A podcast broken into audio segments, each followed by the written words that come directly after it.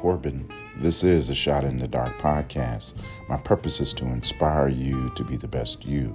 This is podcast number 41. I have a quote that I want to share with you. I don't have an author or a title, but I'll read it to you now.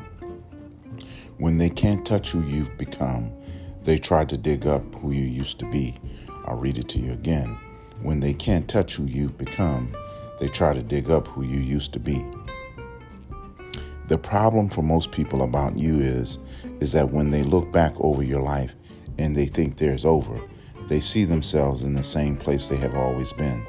And then they realize you are not where you used to be. And then they try to remind you of who you used to be. And I want you to tell them, I am not who I was, and I'm not who you remember. The only thing that I used to do that is the same as it always has been is that I pray for you.